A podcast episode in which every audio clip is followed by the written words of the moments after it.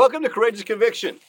Remember that Jeff and I record each Saturday five episodes. So please hit the like button, subscribe so you catch all five episodes. We usually start out with one theme or topic. We have to go down a lot of rabbit holes to really understand it. Some things are more sensitive than others right now, what's going on in the world. So hit, this, hit the like button, subscribe, and let's jump in to this video.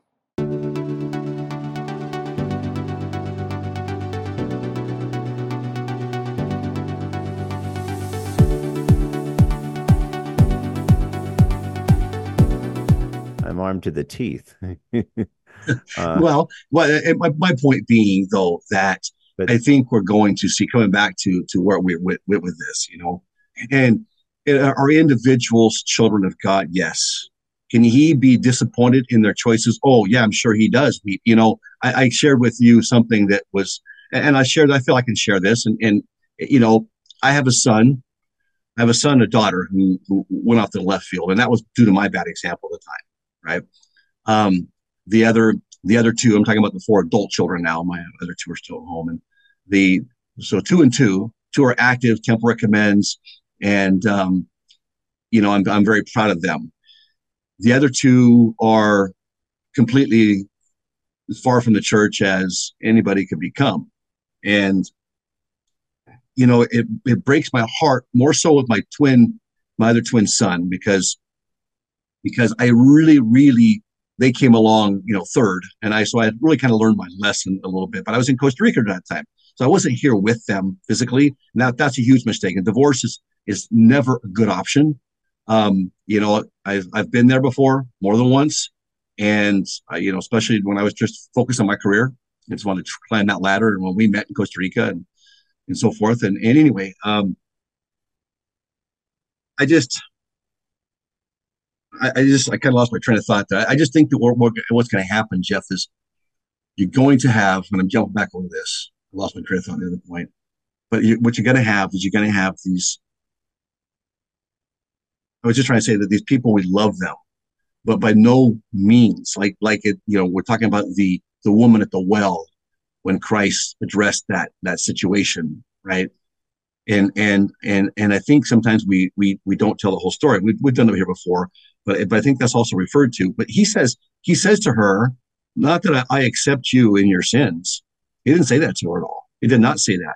He said, go and sin no more. Basically, I, I just, right. I just, I just gave you a second chance, sister. Now, please, you know, here's, I'm sure he took a moment to teach her too. You know, we don't have all this. Yeah, I'm sure that, the, that Christ took the moment to teach and, and then tell her send her on her way, right? To to the, live this standard. He didn't say, "I'm just going to accept you here in your sins. Just come to church and continue to sin." Because if you read Doctrine and Covenants, and I, I'm I'm drawing a blank now where it's at. Um, it's kind of a bad day today with my memory, but um, you know, in Doctrine and Covenants, we are to. Um, I'm losing my train of thought here too, bud. Okay. Jump with this. Run with this. Completely lost my train of thought here twice now. So let's let's go. So so so coming back into this, I just feel like we're going to have a hard time going forward because it's going to really give an impression. And our youth are going to see this and it's going to be pumped into them. They're going to go to school and it's just going to be pumped in. So we're going to exacerbate the problem instead of reducing the problem. We're going to let it's going to grow and fester before it. And hey, there's going to be a point where the church is going to have to come out and, and take a harder line. I, I when when Christ comes, right, and we're preparing that the Zion and so forth for that second coming. When he comes, I'm sure that he's going to be loving, but I'm sure he's also going to say, hey, you know, we know that one of the first things he's going to do is clean his temple. The cleansing of the temple is going to be first, right? And then the cleansing of his church. And so what's that mean? Well, that's we could go on that's a whole other another video podcast. That cleansing was going to take place, the cleansing of America as well.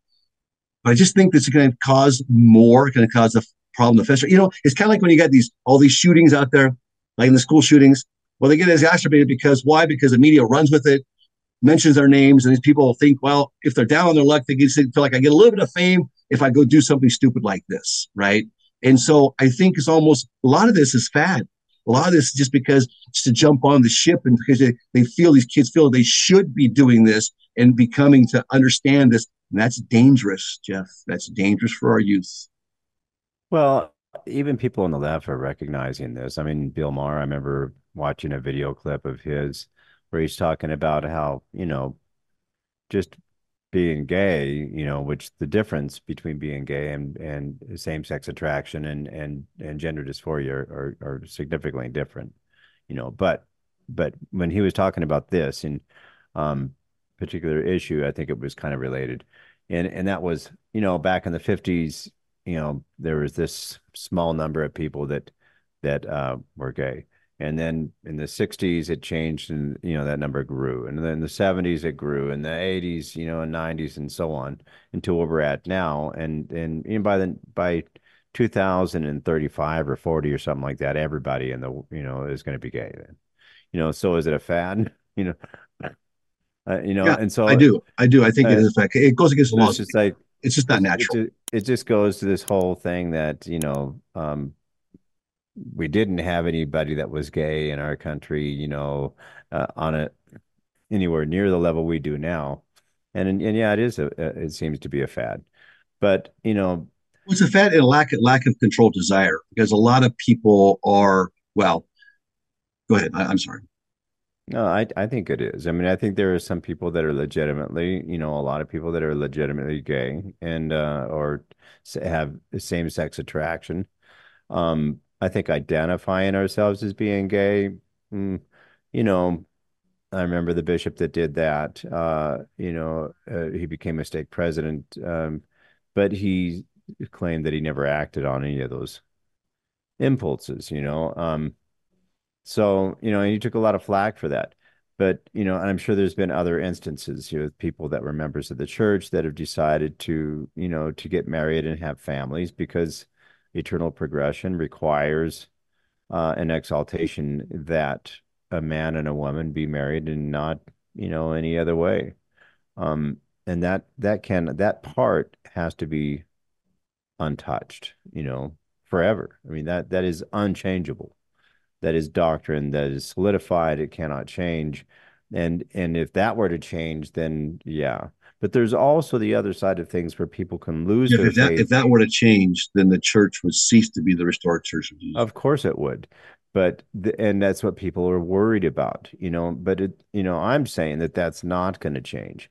It's No. only about including you know people that are of these communities they need to be included because they're children of God, and um, that's just you know kind of the Well, reason that you know if my if my cousin and and and her significant other would show up here, you know, I'd give them a room and they would have a place to stay, and you know if they're around my kids, then you know, hey, we're going to have that conversation, not from a level of judgment, you know, but because you know we've known each other forever, you know. You know, she grew up in the family. She went to Brigham Young University. I'm not the only member of the church that has somebody in their family that has made these choices. So we have to be inclusive on that level. It doesn't mean that we are going to change the gospel doctrine. We're not allowed to do that.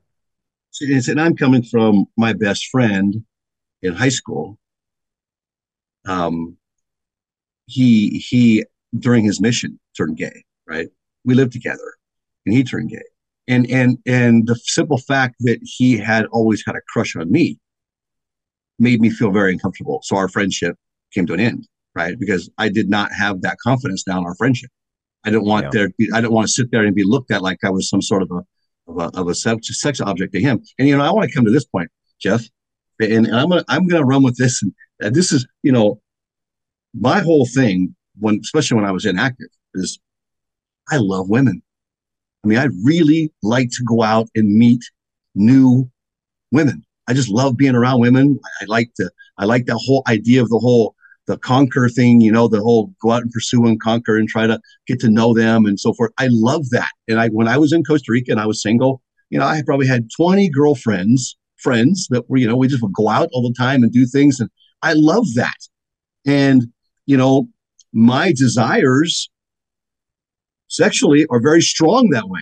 So I think the church should actually make a policy for people like me that's more accepting as well, and that I can actually, you know, dwell on my desires more, and that that will help me get closer to God.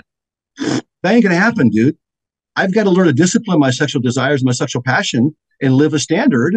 If I want to be celestial, I have to think celestial. And I think what we're going to do is we're going to make, make that line gray now.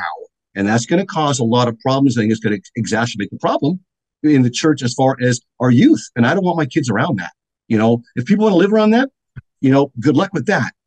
Am I going to go to church and I'm going to call a male, a sister? Sorry, I'm not going to do that. I'm going to do a Jordan Peterson say, sorry, you are a biological male. I'm going to call you a male. Truth is truth. We're going to change truth now in the in the wards and our chapels. We can't speak the truth because we're afraid of somebody's feelings, who's actually very, very, very. I hate to say this, it's a weakness, Jeff. If I want to act on my sexual impulses, that's a weakness, and there's consequences to it. I would be excommunicated, breaking the covenant, right? And so then, why are we going to make all these leniencies for certain groups, and we're not going to for others? Because we can go into, you know, you can start you can start making groupifying a lot of people now. This is opening Pandora's box, Jeff. It can be, or it can be also a deviation for those of us that um, take a different position, you know, and don't believe that love is love. Um, not in the sense that people can't make their own choices or that we're in judgment, but it's not the same as being married, a man and a woman, because we look at things from an eternal perspective, and that you know, again, you know, we can't go to the temple and do our endowment and unless we're living the law of chastity on every level. Um, and those things are not changeable, uh, and they never will change. So you know the worry though you know and i can understand the, the the worry that that hey if we're now allowing for we have an actual place there to put a preferred name in in uh, the in in the temp or in the uh, church registration um it says that that is available for those people right? It doesn't say anything there after that that says okay now you can transgender and the rest and, and the rest of the people in the ward have to call you by your pronouns preferred. Um, it doesn't say that and it's not going to say that. Okay wait wait wait wait wait. My wife the pathway instructor just had to go through hours and hours of compliance where it did state that anybody so not to be non-offensive and she is to refer to the gender they prefer and so that's a course she just took. The church is making new volunteers take. I don't like that either. If I'm going to volunteer for something, don't make me, don't tell me what I can and cannot say. If the church is going to say, hey, the Constitution was founded by God, but we're going to go ahead and just pick and choose and take away from the First Amendment because because these these Marxist leaning governments are doing that, and, and so the church can do the same thing because we're going to run the same aspect that it, you know just so we don't hurt their feelings. Well, hey, I have my feelings hurt. You know, I made some mistakes. I had to go back to a court. It was not easy. I had to live a standard if I wanted to get my get my blessings back and so forth. You know what I'm saying? It's like we seem to be graying that standard, and and I'm taking that stance that hey, you know, here's here's the thing. My dad told me this little story when I was younger, and for the longest time I didn't get it until I fell off the cliff.